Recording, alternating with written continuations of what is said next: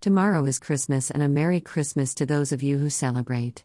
The day after Christmas, Kwanzaa begins, so a happy Kwanzaa to those of you who celebrate.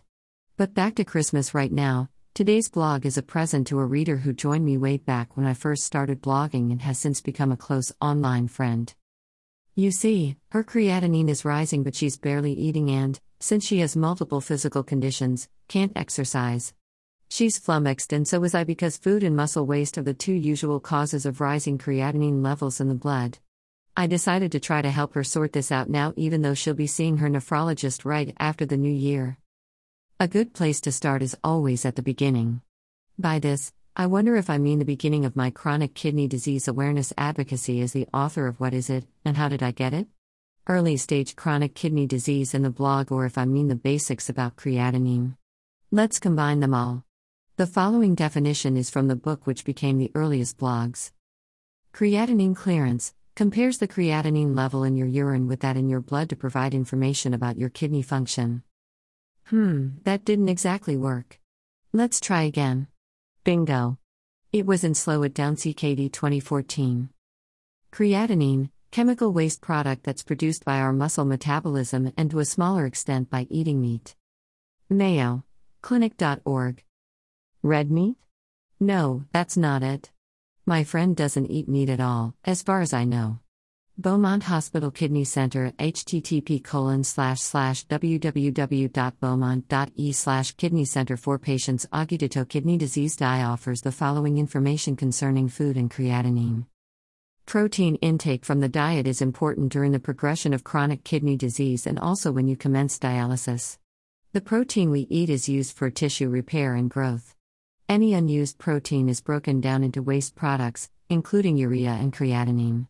As your kidneys are unable to excrete urea and creatinine properly, they build up in your blood and cause symptoms such as nausea and loss of appetite. By eating large amounts of protein foods, for example meat, fish, chicken, eggs, cheese, milk and yogurt before commencing dialysis, me here, that means those of us who are pre-dialysis like me, you will affect the buildup of urea and creatinine in your blood. An appropriate daily intake of protein should be advised by your dietitian. However, once dialysis treatment has commenced, it is important to make sure that your body is getting enough protein to prevent malnutrition. Some of your stores of protein are lost during the hemodialysis and CAPD sessions. How much protein you need depends on your body size and is specific to each individual. And the muscle metabolism in our definition? This deals with the way muscles use energy. The waste product of this process is creatinine. Medical News Today at https://www.medicalnewstoday.com/articles/3201113.php has something to say about exercise and creatinine. Strenuous exercise, such as weight training or resistance exercise, may cause high creatinine levels. Muscle activity produces creatinine. The more the muscles work, the more creatinine is in the blood. While regular exercise is essential for good health, overexertion can cause the creatinine levels in the blood to spike. A 2012 study noted that intense exercise increased creatinine levels in the bloodstream temporarily. It may be best for people to avoid strenuous activity until they have completed any treatment for the cause of the high creatinine levels. However, people should not avoid exercise altogether, except in some extreme circumstances. To maintain their exercise regimen, people who like weight training or resistance exercises could switch to yoga and bodyweight exercises during treatment.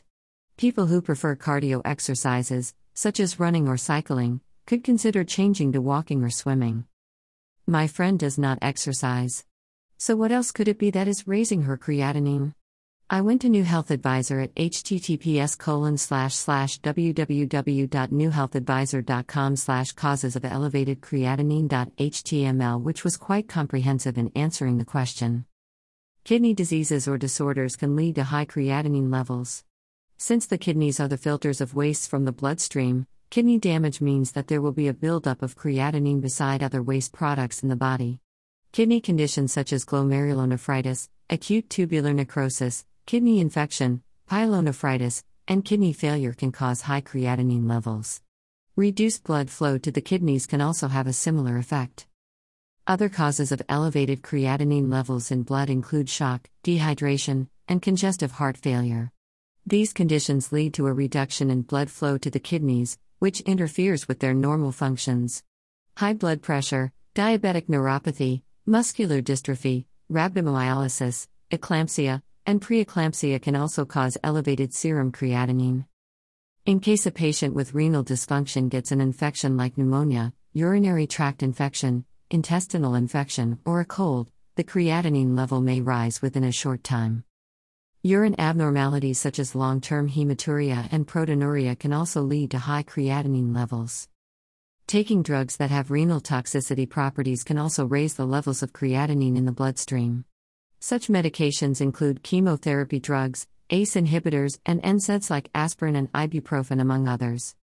They also included excessive exercise, too much protein in the diet, fatigue, and inadequate rest. I noticed each site I looked at mentioned that creatinine increase could be temporary. Perhaps a retest is in order for my friend. I know you're already asking why she was surprised to find this on her lab report. She already has CKD, which could be a cause of high creatinine levels. What worried her is that they are rising. Is her CKD getting worse? Or did she neglect to get adequate rest, as one possibility, before this particular blood test? I can't answer that since I'm not a doctor, although I hope I've been able to alleviate her worry until she gets to go to her nephrologist next week. Here's hoping this was a welcome Christmas present, my friend. Until next week. Keep living your life.